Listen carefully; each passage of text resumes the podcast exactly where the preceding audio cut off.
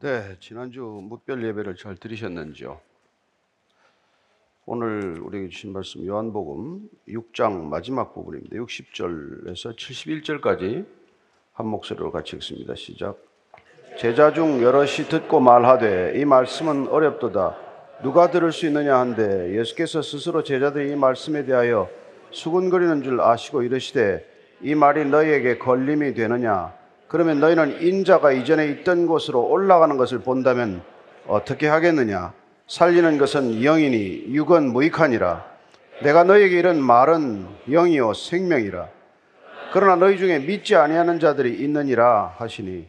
이는 예수께서 믿지 아니하는 자들이 누구며 자기를 팔자가 누구인지 처음부터 아심이로라. 또 이르시되 그러므로 전에 너희에게 말하기를 내 아버지께서 오게 하여 주지 아니하시면 누구든지 내게 올 수 없다 하였노라 하시니라. 그때부터 그의 제자 중에서 많은 사람이 떠나가고 다시 그와 함께 다니지 아니하더라. 예수께서 열두 제자에게 이르시되 너희도 가려느냐? 시몬 베드로가 대답하되 주여 영생의 말씀이 주께 있사오니 우리가 누구에게로 가오리까? 우리가 주는 하나님의 거룩하신 자이신 줄 믿고 알았사옵나이다. 예수께서 대답하시되 내가 너희 열두를 택하지 아니하였느냐? 그러나 너희 중에 한 사람은 마귀니라 하시니 이 말씀은 가룟 시몬의 아들 유다를 가리키심이라. 그는 열둘 중에 하나로 예수를 팔자르라. 아멘.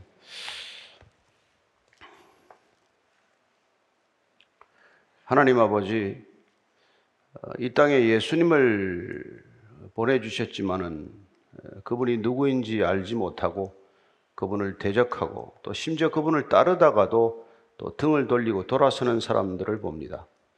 하나님, 일껏 예수님을 주라고 고백하고 따르다가 주님을 배반하고 주님께 등을 돌리고 주님으로부터 멀어지는 일 없게 하여 주옵소서. 예수님 이름으로 기도합니다. 아멘. 나를 먹어라. 나를 마시라. 내 살을 먹고 내 피를 마시라 이런 얘기는 지금도 우리에게 불편한 얘기예요. 이런 얘기를 듣고도 계속 따라온다는 것은 쉬운 일이 아닙니다. 예, 예수님께서는 그야말로 단도직입적으로 사실은 누구나 알아들을 수 있게 말씀을 하신 거예요. 먹는 것보다 이게 실제적인 일이 어디 있습니까? 먹고 마시는 것보다 일상적인 삶이 어디 있어요? 신앙을 그 일상적인 삶에 견주어서 너희들이 삼시 세끼 먹고 틈틈이 물 마시듯이 그렇게 나를 먹고 마시라고 사실 말씀하신 것이죠. 그러나 그 말이 어렵다는 거예요. 잘 안 들린다는 것입니다. 그게 어렵습니까? 어려울 거 하나도 없지 않아요?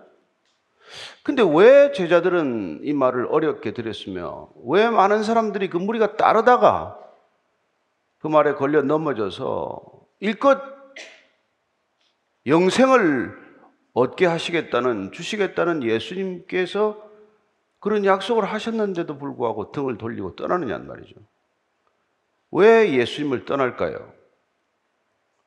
왜 무리들은 진리의 말씀을 경청하지 않고 등을 돌리느냐는 것입니다. 오늘 그 이유를 한번 살펴보시게 되길 바랍니다. 먼저 60절입니다. 제자 중 여럿이 듣고 말하되 이 말씀은 어렵도다. 누가 들을 수 있느냐? 한데. 지난주 무별 예배를 드린다고 이제 통독반들이 흩어져서 예배를 드리는데 그 중에 한 곳에 어른들이 이제 부모가 젊은 부모들이 아이들 데리고 예배를 드렸대요. 아이들이 한 7, 8명 같이 모인 자리에서 이제 함께 지난주 성경 본문 말씀을 읽고 또 같이 성경 말씀 설교를 듣고 그런 나눔의 시간을 갖는데 아이들부터 말할 기회를 준 거죠. 아이들에게 먼저 질문을 했다고 그래요. 예수님을 먹는다는 말이 뭔지 알겠느냐? 가장 어린 초등학생이 그건 비유로 말씀하신 거죠. 밥 먹듯이 먹으라는 얘기 아닙니까? 그렇습니다. 그 아이는 그게 하나도 어렵지 않았어요. 부모들이 어렵지. 어쩌면 정말 예수님께서 너희들이 어린 아이와 같이 되지 않으면 천국에 들어갈 수 없다고 하신 말씀.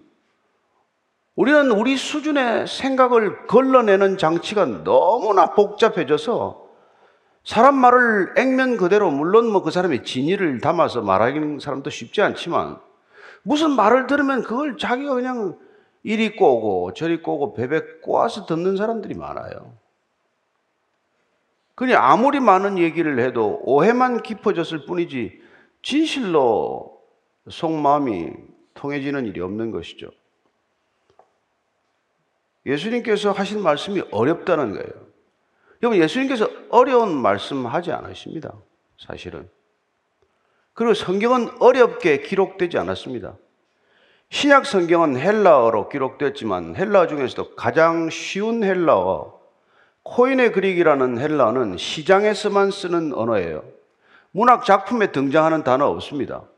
상류층이 쓰는 복잡한 단어 없습니다. 물론 번역하는 과정에서 번역이 어렵게 된 부분도 있고 또 같은 말을 다른 표현으로 여러 가지 다른 표현으로 번역을 한 것도 있고 또 그 시대적인 삶의 상황이 우리가 얼핏 이해가 되지 않아서 조금 어렵게 들리는 부분도 있겠지만 그러나 이 신약 성경 전체는 그 당시에 누구나 알아들을 수 있는 말로 씌워졌다는 것입니다.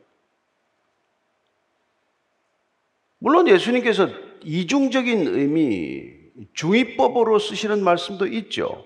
그럼에도 불구하고 각 사람은 자기 수준에 맞게 어떻게든 그 말씀을 알아들을 수 있다는 것을 기억해야 합니다. 예수님이 하시는 말씀이 깊은 뜻이 있어서 다 우리가 이해할 수는 없을지 몰라도 각자가 자기 수준에 맞게 들을 수 있고 그 본질을 떨어뜨리지 않도록 그렇게 말씀하신다는 것을 어, 우리가 이해할 수 있습니다. 61절 62절이에요. 시작. 예수께서 스스로 제자들이 이 말씀에 대하여 수군거리는 줄 아시고 이르시되 이 말이 너희에게 걸림이 되느냐? 그러면 너희는 인자가 이전에 있던 곳으로 올라가는 것을 본다면 어떻게 하겠느냐? 여러분 대중들이 무리가 수군거리다. 수군거린다는 것은 듣는 게 불편해서 불평의 목소리가 터져 나온 거예요. 그래서 수군거림이 됐는데 이 무리의 수군거림이 제자들에게까지 옮겨진 거예요. 제자들도 수군된 거예요. 그 예수님께서 무리가 수군되는 건 그렇다고 치고 일껏 다 버리고 예수님 따라왔다는 제자들도 불평을 얘기하는 것을 아시고 나서 이렇게 말씀하시는니다. 이 말이 너희에게도 걸림이 되느냐? 예. 사실 이 말이 걸림이 되느냐? 이 말은 이 말이 이렇게 딱딱하다는 거예요. 듣기가 편하지 않다는 것입니다. 그러니까 걸리적거리는 것이죠. 우리가 그냥 편하게 들을 수 있는 얘기 같으면 걸림이 없죠. 그러나 편치 않은 얘기를 들으면 자꾸 걸린단 말이에요. 마음이 걸리고 생각이 부딪히고 우리의 삶의 경험과 부딪히고 그래서 편치 않은 말씀이 되는 것이죠.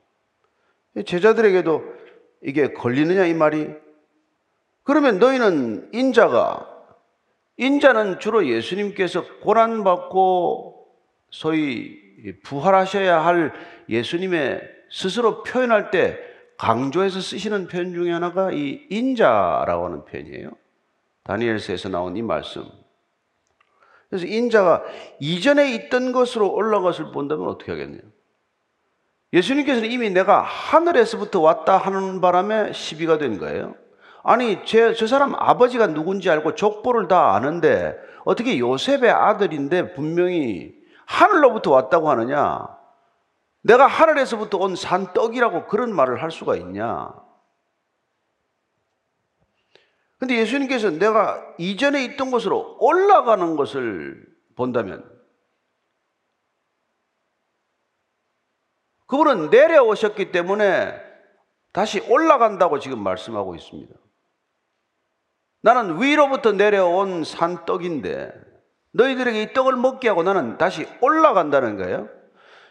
이 올라간다는 표현은 물론 승천, 하나님께서 결국 우리가 사도행전에 보면은 일장에서 하나님이 승천하는 것을 말씀하신다고도 해석할 수 있지만 또 어떤 이들은 그분께서 들려지는 것을 말씀하고 있다라고도 해석을 해요.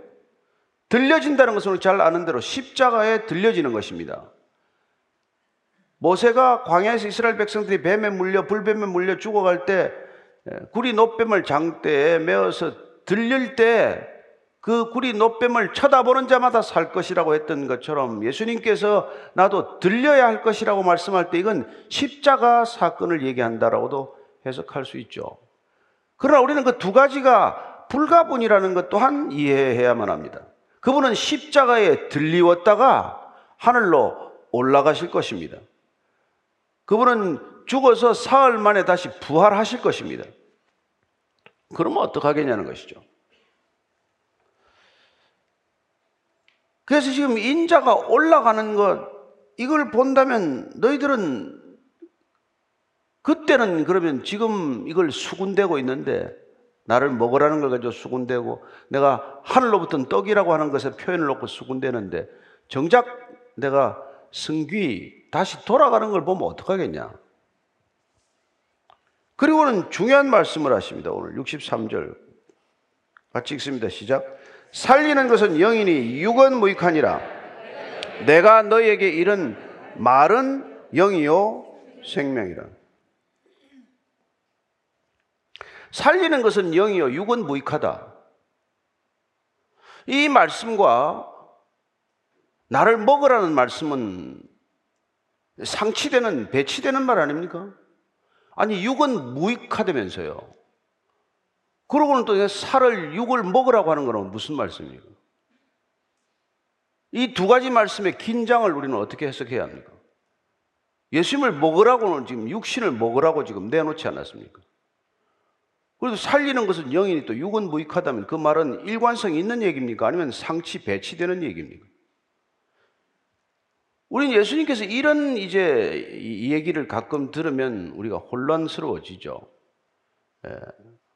예를 들어서 뭐 니고데모가 찾아갔을 때도 니고데모를 보자 말자 내가 거듭나지 않고는 물과 성령으로 거듭나지 않으면 하나님 나라에 들어갈 수가 없다. 어떻게 하나님 나라에 가는가가 관심사인데 유님께서는 물과 성령으로 거듭나야 한다라고 말씀했을 때 거듭나는 게 뭡니까? 어떻게 내가 못해 다시 들어갑니까?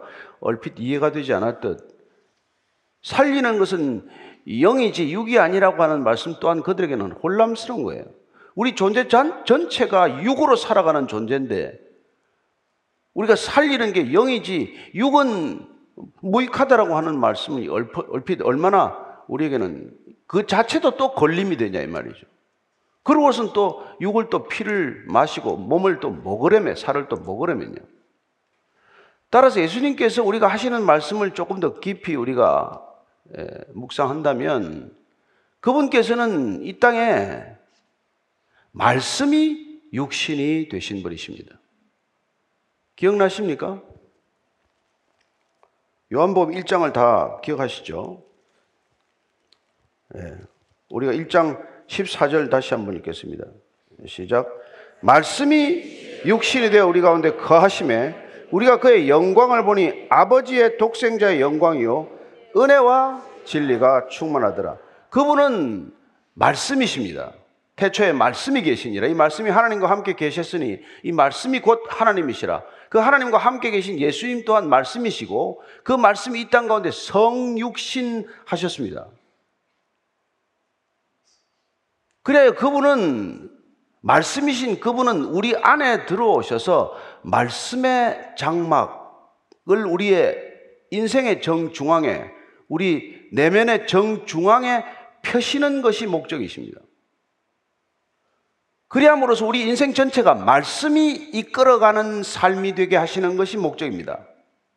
출애굽한 이스라엘 백성이 가나안 땅에 들어가서 권력이 통치하는 세상이 아니라 레위인들이 말씀을 가르침으로 그 말씀이 통치하는 사회를 만들겠다는 것이 출애굽의 목적이고 가나안 땅에 들어가는 목적이에요.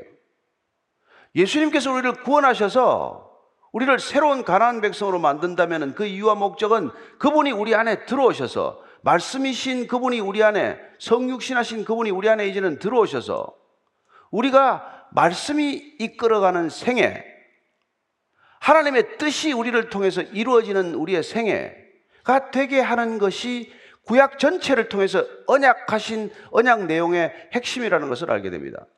따라서는 예레미야서 31장 말씀 가운데 우리는 그 약속을 다시 한번 기억할 필요가 있다는 것이죠. 예레미야서 31장 네, 34절 33절입니다. 33, 34절.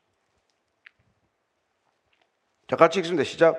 그러나 그날 후에 내가 이스라엘 집과 맺은 언약은 이러하니 곧 내가 나의 법을 그들의 속에 두며 그들의 마음에 기록하여 나는 그들의 하나님이 되고 그들은 내 백성이 될 것이라 여호와의 말씀이니라. 그들이 다시는 각기 이웃과 형제를 가르쳐 이르기를 너는 여호와를 알라 하지 아니하리니 이는 작은 자로부터 큰 자까지 다 나를 알기 때문이라. 내가 그들의 악행을 사하고 다시는 그 죄를 기억하지 아니하리라. 여호와의 말씀이니라. 이 예레미야를 통해 주신 새 언약의 핵심은 무엇입니까?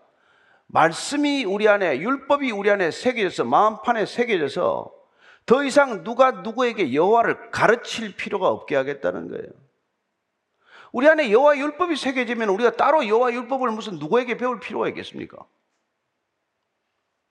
그렇습니다. 말씀이신 예수님이 우리 안에 들어오셔서 그 말씀이 날마다 기억되고 그 말씀이 우리를 이끌어가면은 내가 여러분을 가르치겠습니까? 여러분이 나를 가르치겠습니까? 큰 자가 작은 자를 가르치겠습니까? 작은 자가 큰 자를 향하여 무슨 이런저런 요구를 할 게 있습니까? 그렇습니다. 하나님의 백성은 그렇게 이루어지는 거예요. 그렇게 이루어지는 전체 공동체가 교회 공동체인 것이죠.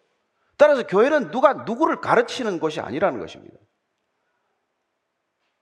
오직 말씀이신 그분이 우리 안에 들어오시고 그 말씀대로 우리가 살아갈 능력을 허락하시기 위하여 그 말씀이 기억되고 그 말씀을 날마다 살아내도록 하기 위하여 그분께서는 우리에게 보혜사 성령을 약속하셨고 약속하신 보혜사 성령이 우리 안에 오시면은 말씀대로 살아갈 능력이 날마다 충만할 줄로 믿으시기 바랍니다.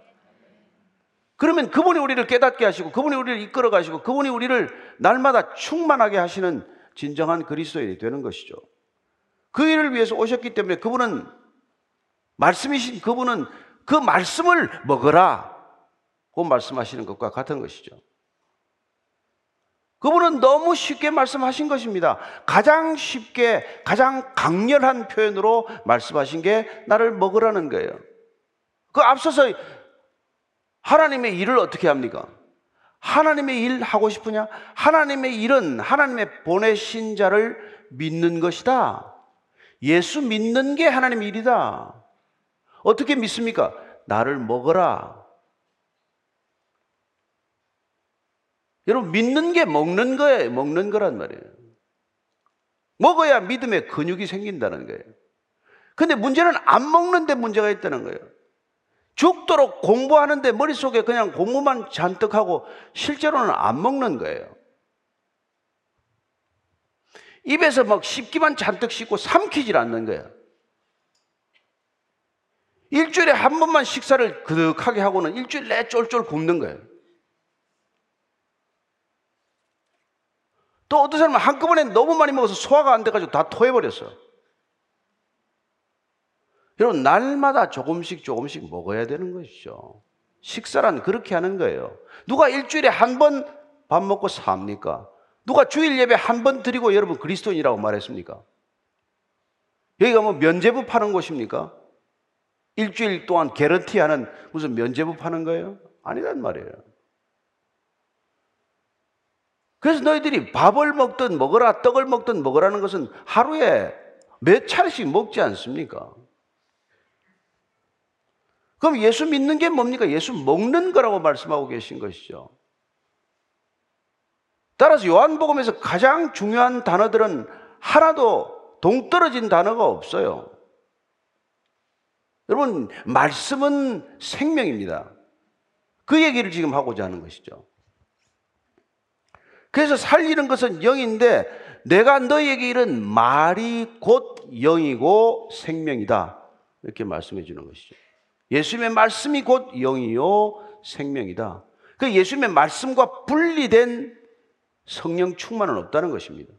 예수의 말씀과 분리된 성령의 은사라는 것은 그건 악령의 은사, 은사일지 성령의 은사일지 누구도 잘 모른다는 거예요. 모든 것들이 말씀에서 출발해야 된다는 거예요. 내가 내게 이런 말이 이 말이 곧 영이고 이 말이 곧 생명이다. 그렇습니다. 예수님의 말씀은 이 말씀은 생명입니다. 예수의 말씀은 사랑입니다. 예수의 말씀은 빛입니다. 예수의 말씀은 은혜입니다. 말씀이 우리의 신앙 전체를 결정하는 것이죠. 또한 예수님은 사랑이십니다. 예수님은 빛이십니다. 예수님은 생명이십니다. 예수님은 말씀이십니다. 하나도 떨어지지 않아 있어요. 다 모든 것들이 연결되어 있고 다 동일한 큰 개념 속에 내포되어 있는 거라는 것을 알 수 있습니다. 이게 사도 요한이 이 요한복음을 기록한 목적이고 계속되는 말씀을 통해서 우리에게 그 말씀이 들어와서 그 말씀이 우리 안에서 생명이 되는 것, 그걸 믿음 사건으로 규정하는 것이죠. 그 여러분들이 날마다 먹는 말씀이 없다면 여러분들도 너무 뭐 말라서 죽거나 뭐, 뭐 쓰러져 죽거나 뭐, 뭐 죽은 줄도 모르고 죽어가거나 또 어떤 데는 여기 와서 성경 공부하러 하는데 뭐 성경을 읽는 법만 배우다가 성경은 안 읽어. 어떻게 읽는 식사법을 배웠는데 식사는 안 시켜줘. 또 어떤 데는 막 쌀에다가 막 단 걸 잔뜩 입혀가지고 단밥을 먹다가 당뇨병으로 죽어. 여러분, 밥이 매일 달면 안 되잖아요. 그, 달지 않아서 먹는 거죠.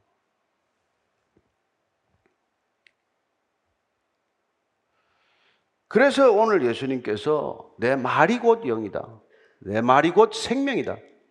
이 말을 먹으라 하는 거랍 나를 먹고 마시라고 하는 것은 곧 내 말씀을 먹고 마시라는 것과 하나도 다르지 않단 말이에요. 어린아이도 알 수 있고, 뭐, 뭐, 뭐, 백발의 노인도 알 수 있고, 나를 먹으시오. 그게 내 믿는 겁니다. 그래야 믿음이 생깁니다. 그 얘기죠. 64절, 65절입니다. 시작. 그러나 너희 중에 믿지 아니하는 자들이 있느니라 하시니 이는 예수께서 믿지 않는 자들이 누구며 자기를 팔자가 누구인지 처음부터 아심이라. 또 이르시되 그러므로 전에 너희에게 말하기를 내 아버지께서 오게 하여 주지 아니하시면 누구든지 내게 올 수 없다 하였노라 하시니라. 너희 가운데 믿지 않는 자가 있다는 거예요. 여러분 이 제자들 놓고 지금 여러분 제자들은 지금 예수님께서 따라오라고 할 때 가족들을 뒤로 두고 하던 일을 뒤로 두고 배와 그물을 뒤로 두고 직업을 그, 만두고 예? 자기가 근무하던 세관 그 좋은 자리 그만두고 다 따라온 사람들이에요. 그런데 와서 믿지 않는 사람들이 있다는 거예요. 곧 예수님 곁에 있지만 예수님의 말씀을 날마다 먹지 않는 사람이 있다는 거예요. 믿지 않는 사람들의 특징은 뭡니까? 자기 이성에 걸리면 노예요. 내 감정에 반하면 노예요. 내가 이해할 수 있는 만큼 오케이 내가 그 정도까지는 믿겠다. 내가 이해할 수 있는 정도만 예수님을 대접하겠다. 그건 믿음의 태도가 아니죠. 그는 예수님과 아무리 몸이 가깝게 있다고 하더라도 예수님과 가까이 있는 게 아니죠. 몸은 예수님 곁에 있어도 마음은 천길 만길 먼 거죠. 예. 그는 늘 자기 곁에 있을 뿐이지 사실은 예수님 곁에 있는 게 아니란 말이에요. 예. 여러분들 여기 예배 나오면은 뭐, 뭐, 예수님 곁에 있는 겁니까? 아니요. 여러분들이 지난주 뭐 무별 예배를 드려도 예수님 곁에서 예수님과 함께 예배 드리셨을 수 있고 여기 아무리 나오시더라도 여기서 사람들과 함께 그냥 예, 나 혼자서 내가 나를 예배했다 하고 돌아갈 수도 있단 말이에요. 그래서 예수님께서는 이 가운데 나를 믿지 않는 자들이 있다는 거예요. 아무리 내가 먹으라고 해도 안 먹는 사람이 있다는 것입니다. 그래서 예수님께서는 심지어는 자기를 팔자가 누구인지 처음부터 알았다는 거예요. 물론 과로 유다죠. 처음부터 알았다는 거예요. 그런데 왜 불렀을까요? 근데 왜 지금쯤 얘기를 해야 될 거 아닙니까? 왜 얘기 안 합니까? 근데 오늘 보니까 내가 아버지께서 오게 하여 주지 않으면 누구든지 내게 올 수 없다고 한 이유가 바로 이 때문이다. 아버지께서 내게 오도록 허락하셨기 때문에 나는 누구든지 아버지께서 보내신 자는 받는다. 그러나 그렇게 왔다고 하더라도 예수님을 먹지 않고서는 예수님을 날마다 먹, 말씀을 먹지 않고서는 누구든지 믿을 수는 없다는 거예요. 믿는 자가 되는 건 다른 문제라는 거예요. 예수님 가까이 있다고 해서 교회에 늘 나온다고 해서 심지어 예배를 너무 많이 드린다고 해서 그런다고 예수를 잘 믿는 건 아닐 수가 있다는 것이죠. 그러나 교회도 잘 못 다니고 성경도 때로는 잘 못 읽고 근데 예수님을 잘 믿을 수가 있다는 것이죠. 여러분 그 차이를 미묘한 차이를 잘 구분하셔야 합니다. 예. 말씀 한마디를 붙들고 일생 동안 예수님 잘 믿을 수 있어요. 그러나 성경 전체가 머릿속에 있지만 일생 예수님을 믿지 않을 수 있단 말이에요. 얼마나 많은 신학자들이 예수님을 비난하는데, 얼마나 많은 신학 박사들이 복음과는 동떨어진 얘기를 하고 있는데, 그는 몸은 아무리 예수님 곁에 있고, 몸은 비록 본인이 무슨 뭐, 뭐 신학 대학안에 있을지라도 예수님과는 상관없는 거예요. 그래서 예수님은 예수님을 믿는 것과 예수님 가까이 있는 것과는 별개의 문제라고 말합니다. 그랬더니 66절이에요. 시작. 그때부터 그의 제자 중에서 많은 사람이 떠나가고 다시 그와 함께 다니지 아니하르다. 아니 제자는 열둘인데 뭐 그 중에서 많은 사람이 떠나가면 몇 명이나 갔다는 겁니까? 그래서 여기는 예수님을 따라다니던 무리 전체를 제자로 지금 얘기를 해놓은 거죠. 요한은 그렇게 기록한 거죠. 열두 제자가 지금 당장 떠난 사람 없습니다. 근데 많은 제자들이, 많은 사람들이 떠났다는 거예요. 그래서 사도 요한은 예수님을 따르던 격ገብ의 사람들을 제자라고 표현하고 있지만, 그러나 실제로는 제자였을까요? 아니었죠.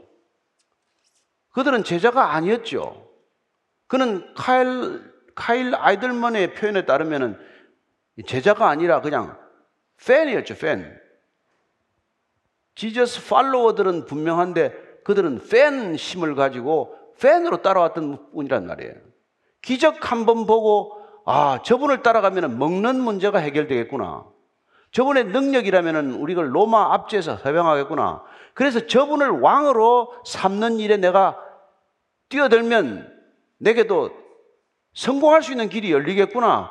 그렇게 쏟아져 들어온 무리들이 예수님을 중심으로 모여들었지만은 그들의 머릿속에는 예수님이 기준이 아니라 항상 내 이익이 기준이고 내 관심이 앞섰기 때문에 아무리 예수님을 따라와도 그들은 내가 이해되는 만큼만 따라가는 것이고 내 이익에 합당한 만큼만 예수님께 헌신을 표현하는 것이고 내 이익과 배치되는 순간 언제든지 떠날 수 있는 거죠. 그들은 기적을 보고 몰려들었지만 예수님의 나를 먹으라는 말씀 한마디가 마음에 걸려서 다 떠나버리고 만 것이죠. 자, 많은 사람이 떠나버렸습니다. 예수님 따르던 무리가 훅 줄었겠죠.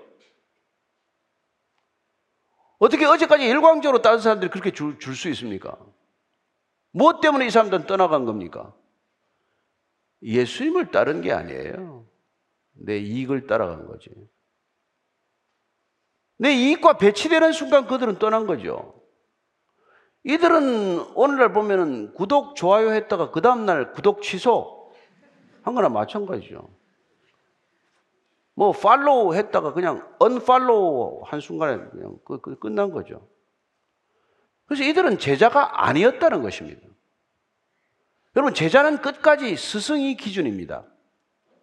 팬은 끝까지 내가 기준이에요.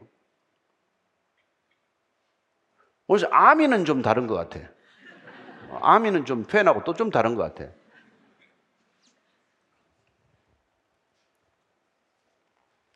어쨌건 다시 그와 함께 다니지 않습니다. 어제까지 쭉 따라다니는 사람이 다시 안 나오면은 보통 목사들은 못 삽니다. 특별 새벽 기도회를 선포해요.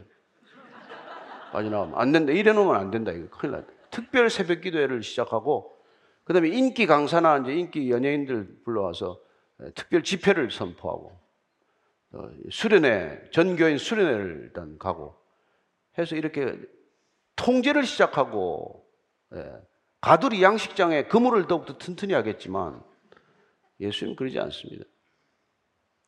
예수님은 사람들이 많이 따라오다가 다 떠나는 것에 대해서 마음은 편치 않으시겠죠. 진리를 따르다가 세상으로 돌아가는데 마음이 편하겠습니까? 그러나 진리의 가치를 모르고 떠나는 것에 대해서 붙잡을 생각은 없어요. 여러분, 진리는 사정해가면서 매길 수 있는 게 아닙니다.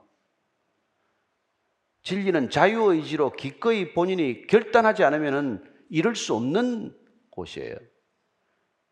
그래서 끝까지 주님께서는 자유의지를 허락하시는 것입니다. 여러분, 군대 불러서 훈련해가지고 진리를 머릿속에 집어넣지 않습니다. 그건 쇠뇌라고 하는 것입니다. 그건 우상을 머릿속에 집어넣는 것이지만 진리는 내가 자발성을 가지고 기꺼이 내 기쁨으로 헌신하기로 결단했을 때 얻어지는 선물이라는 것입니다. 그래서 예수님께서는 그와 함께 다니지 않는 많은 사람들이 떠나갔어요. 그랬더니 뭐라 그러십니까? 66, 7절에서 69절까지예요. 시작. 예수께서 열두 제자에게 이르시되 너희도 가려느냐? 시몬 베드로가 대답하되 주의 영생의 말씀이 주께 있사오니 우리가 누구에게로 가오리까? 우리가 주는 하나님의 거룩하신 자이신 줄 믿고 알았사옵나이다. 이제 열두 제자에게 많은 제자들이 떠났다고 하는 그 중에 이 제자들은 안 들어가 있는 거죠. 그래서 많은 사람들이 훅 빠지고 나자 그 제자들에게 지금 너희도 가겠느냐? 그때 누가 대답했을까요?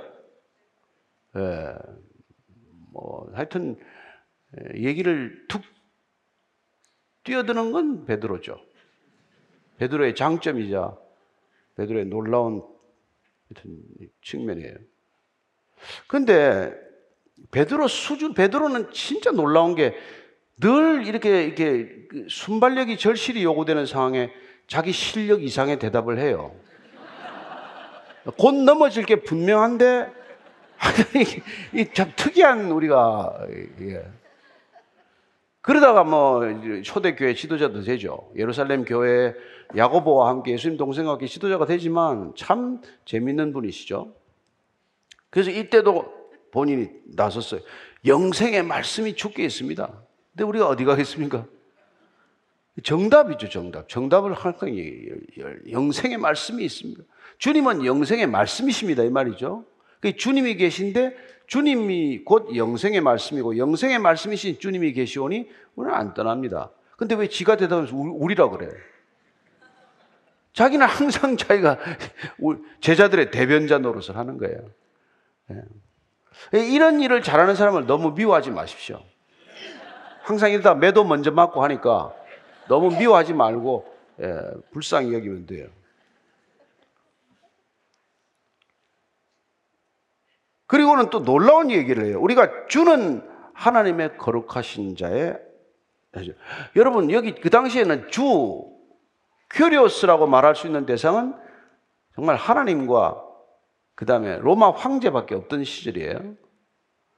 예수님을 주라고 표현하는 것은 대단한 믿음의 고백이에요. 그래서 우리 마태복음 16장 16절에 보면 주는 그리스도시요 살아계신 하나님의 아들입니다라는 대답을 했을 때, 야, 그건 바요나 시모나, 그건 사람이 알게 하는 게 아니라 하늘에 계신 내 아버지라야만 대답하게 하실 수 있는 얘기다. 이렇게 말씀하시는 거예요. 그 인간이 고백할 수 있는 고백이 아니라는 것입니다. 따라서 믿음은 위로부터 와야 한다는. 여러분, 우리가, 우리가 믿는 믿음 가지고는 예수님을 끝까지 다 못 따라갑니다. 믿음도 위로부터 와야 하는 믿음입니다. 우리의 믿음, 우리의 확신, 이런 건 내가 논리적인 사고나 추론의 결과예요. 아, 이래서 이분 믿어야 되겠다. 예. 그건 거기까지가 믿음의 한계예요. 그러나 우리가 예수님이 그 이상이라는 것을 말씀하기 시작하면 머리 지진 나죠. 그리고 따라가기가 힘들죠. 버겁죠. 누구든지 나를 따르거든 자기 십자가를 지고 나를 쫓으라. 그러면 다 꽁무니 내 빼는 거죠. 그거는 아니고, 그건 아니고요. 그래서 지금 주는 하나님이시다. 하나님의 거룩한 자다. 이 거룩하다는 표현, 하나님의 거룩하다는 표현은 당신이 하나님의 아들이시다 하는 것과 같은 표현이에요. 하나님의 거룩한, 거룩은 인간의 성품이 아닙니다. 하나님의 본질이고 하나님의 성품인데 하나님의 거룩한 자입니다. 이런 대답을 한 거예요. 그리고 또 하나 또 중요한 게 뭡니까? 믿고 알았대요. 믿고 알았사옵나이다. 지금 사실 믿지도 않고 알지도 못해요. 제대로 믿지도 못하고 제대로 알지도 못하지만 사람은 이렇게 부지불식간에 내 수준 이상의 답을 할 수 있는 존재라는 거예요. 근데 중요한 것은 이게 맞, 맞는 답이라는 거예요. 우리는 예수님을 다 알고 따라가는 사람 이 자리에 아무도 없습니다. 우리는 예수님을 믿고 알아갈 것입니다. 우리는 성경을 다 알고 믿는 사람 없습니다. 그러나 성경을 믿고 알아가게 될 것입니다. 우리는 창조를 다 알고 믿는 사람 아무도 없습니다. 그러나 우리는 창조를 믿고 창조주를 알게 될 것입니다. 그렇습니다. 믿음의 세계는 그렇게 열린다는 거예요. 이 세상은 우리가 알아야 믿겠으니까 우리에게 믿을 만한 근거를 내놓으라. 고 얘기하지만, 예. 그 믿음으로 믿기 시작해도 그 믿음은 끝까지 못 가는 믿음이란 말이에요. 근데 위로부터 부어지는 믿음이 오면은 우리의 눈이 열리고 이상하게 믿어지는 사건이 생긴단 말이에요. 그래서 창조를 처음부터 끝까지 우리가 뭐 1년 동안 공부한 것도 아닌데 하나님께서 태초에 천지를 창조하시니라고 하는 그 1장 1절의 선언이 쑥 들어와서 창조가 믿어지는 기적을 경험한 사람들이란 말이에요. 그게 믿어졌기 때문에 그 이후의 책이 조금씩 조금씩 열리기 시작하는 거예요. 여러분 1장 1절이 안 열리는데 무슨 책이 요한계시록까지 열립니까? 그래서 여러분 우리에게 위로부터 부어지는 믿음이 있어야 우리는 이 성경을 믿을 수 있게 되는 거라는 것이죠. 그래서 우리는 이 믿음이 와야 예수님을 주라고 고백할 수 있게 된다는 것이죠. 여러분 다 인생에 자기, 자기 자신이 주인 되는 게 꿈인데 왜 예수님을 주인이라고 부릅니까? 제정신이 아니니까 부르죠. 그래서 믿음은 제정신이 잠깐 놓치게 되는 일이라는 거예요. 그래서 오늘 보니까 거룩하신 줄 믿고 알았다. 아, 놀랍죠? 이사야서 7장 9절 말씀 읽겠습니다. 시작. 만일 너희가 굳게 믿지 아니하면 너희는 굳게 서지 못하리라. 여러분 굳게 믿지 않으면 굳게 서지 못합니다. 우리가 자꾸 흔들리는 까닭 우리의 삶이 어려워서가 아닙니다. 믿음이 굳게 세워지지 않아서 우리가 늘 흔들리는 거예요. 우리의 삶은 처음부터 어려웠습니다. 제일 어려운 거는 엄마 태 속에서 나올 때가 제일 힘들었어요. 예, 생사의 갈림길이에요. 그 이후로 인생이 쉬운 적은 없어요. 마지막 숨 넘어갈 때도 힘듭니다. 그러나 그게 우리가 어려워서 힘든 게 아니라 우리가 믿음에 굳게 세워지면 그런 일이 하나도 힘들지 않을 줄 믿으세요. 저는 여러분들이 믿음에 굳게 세워지기 위해서 이 말씀을 날마다 먹는 줄로 믿습니다. 여러분들 날마다 말씀을 믿으면은 믿음에 굳게 세워지는 것을 경험하게 될 줄로 믿습니다. 처음에 이렇게 믿음이 든든했던 건 아닌데 날마다 성경 좀 읽었을 뿐인데 날마다 예수님을 주라고 고백했을 뿐인데 점점 내 신앙이 굳건해져서 어느 날 어, 어려움이 파도처럼 몰려와도 그 어려움이 나를 넘어뜨리지 못한다는 것을 알게 되고 고백하지 않습니까? 저는 여러분들이 그런 시대를 맞았다고 믿습니다. 아무리 어려움이 오더라도 여러분들 넘어지지 않을 것입니다.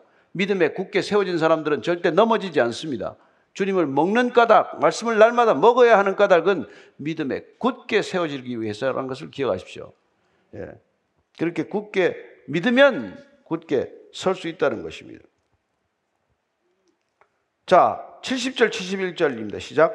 예수께서 대답하시되 내가 너희 열두를 택하지 않았느냐?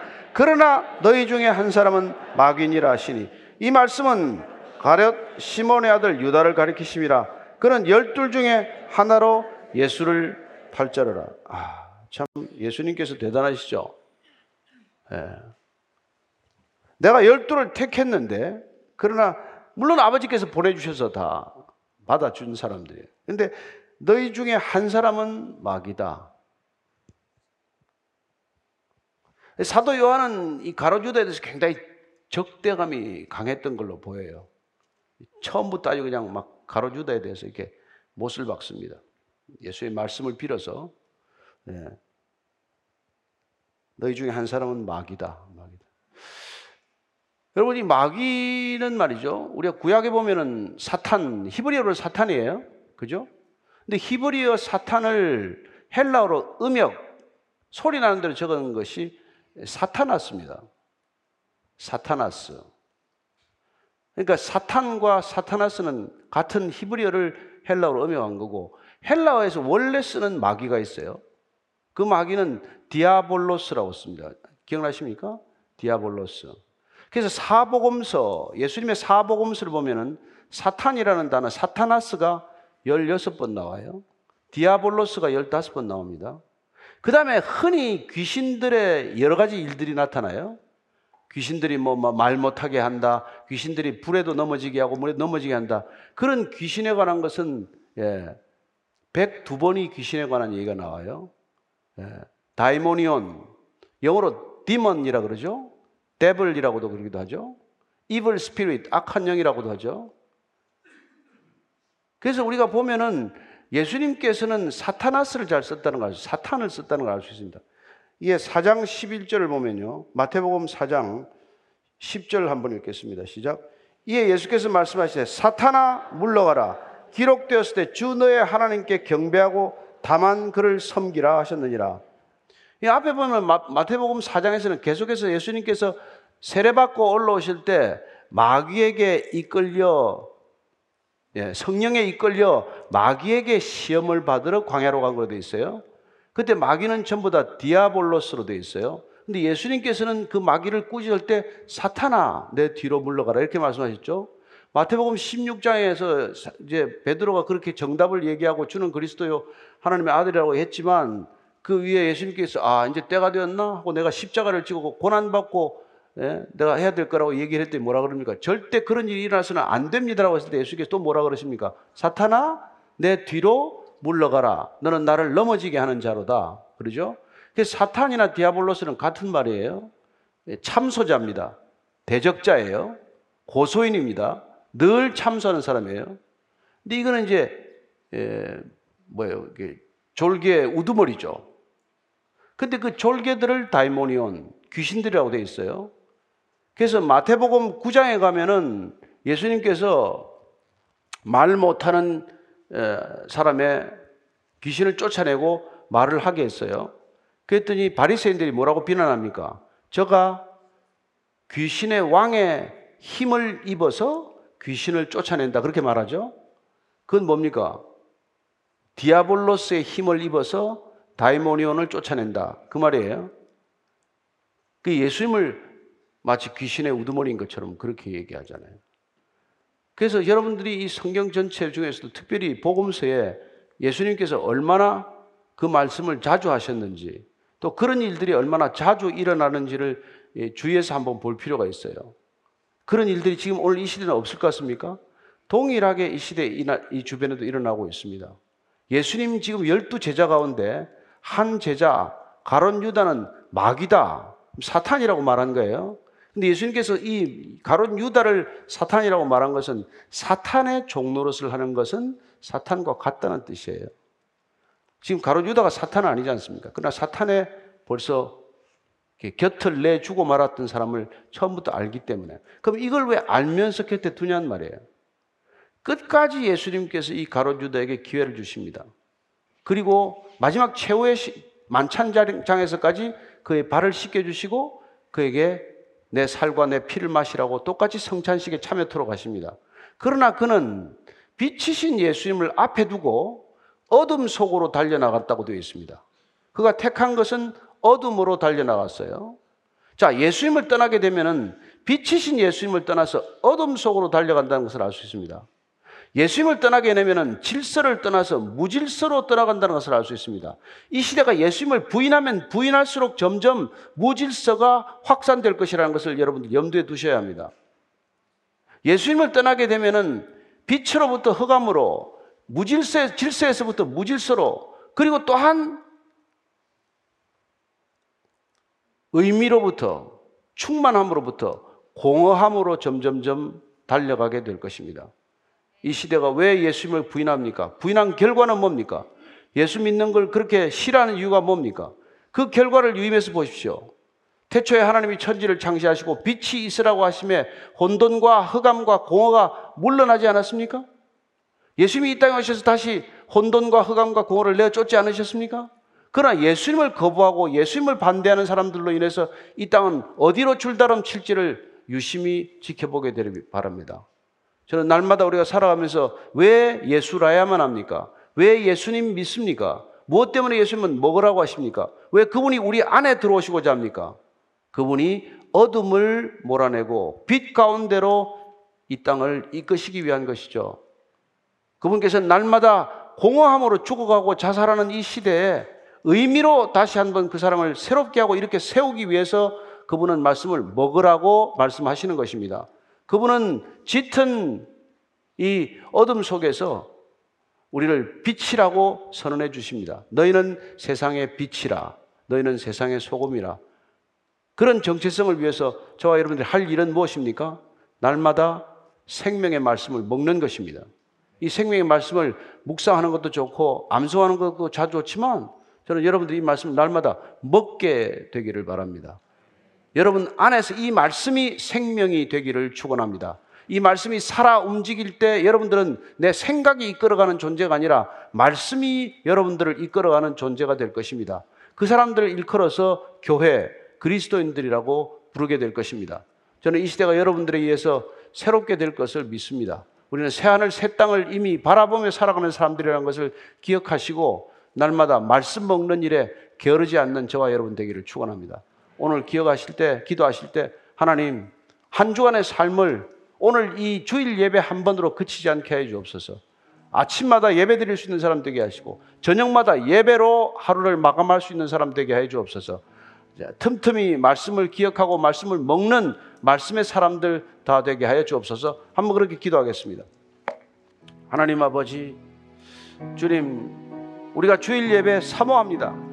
이렇게 이 자리에 와서 함께 모여서 찬양하고 함께 기도하고 함께 말씀 듣는 것 좋은 시간이지만 그러나 주님 누가 한 번 일주일에 한 번 식사하고 살아갑니까? 날마다 식사하게 하여 주옵소서. 날마다 말씀 먹게 하여 주옵소서. 아침마다 말씀 먹게 하시고 저녁마다 예배 드리게 하여 주옵소서. 하나님, 우리가 어디에 있든지 간에 무엇을 하든지 간에 예배로 하루를 시작하게 하시고 우리가 무슨 일을 하든지 간에 기도로 그 일을 시작하게 하시고 우리가 무슨 기도를 하든지 말씀으로 기도를 시작하게 하여 주시옵소서. 내 생각으로 시작하는 기도가 아니라 성령으로 시작하는 기도가 되게 하시고 말씀으로 드리는 기도가 되게 하시고 예배로 시작하는 하루가 되게 하시고 예배로 마감하는 하루가 되게 하여 주시옵소서. 하나님 이 어렵고 힘든 시대를 살아갈 수 있는 힘이 우리 자신에게 없음을 고백합니다. 하나님 우리가 이 거대한 세상과 맞설 수 없다는 것 주님 잘 아십니다. 골리앗과 같은 세상 우리가 상대할 수 없다는 것 잘 아십니다. 그러나 말씀이 우리 안에서 능력이 되고 말씀이 우리 안에서 힘이 되고 말씀이 우리 안에서 살아계신 하나님의 권능이 되면은 당당히 맞설 줄로 믿습니다. 이 담당 이 거대한 세상이 무릎 꿇을 줄로 믿습니다. 주님께서 말씀하신 대로 이 세상이 주님 앞에서 아마 허상처럼 사라지는 것을 보게 될 것입니다. 주님 날마다 베이직 교회 성도들 한 사람 한 사람이 말씀을 먹는 사람이 되게 하시고 말씀을 살아내는 사람이 되게 하시고 말씀의 권능이 열매 맺는 생애가 되게 하여 주시옵소서. 이 땅의 모든 교회가 말씀이 선포될 때마다 생명에 선포되게 하시고 말씀이 선포될 때마다 빛이 임하게 하시고 말씀이 선포될 때마다 죽음이 떠나가고 이 땅 가운데 진정한 생명의 역사가 날마다 그치지 않고 일어나게 하여 주시옵소서. 하나님 아버지 저희들이 단지 말씀을 읽었을 뿐인데 저희들이 단지 예배를 드렸을 뿐인데 그리스도의 임재가 나타나게 하셨고 정말 죽은 자가 살아나는 것을 보게 하셨고 우리의 영혼이 잘된 같이 범사에 잘되는 것을 또한 보게 하셨습니다. 주님, 그래야 날마다 우리가 말씀을 먹는 자 되게 하시고 말씀을 살아내는 자가 되게 하시고 말씀에 열매 맺는 자 되게 하여 주옵소서. 예수님 이름으로 기도합니다. 아멘.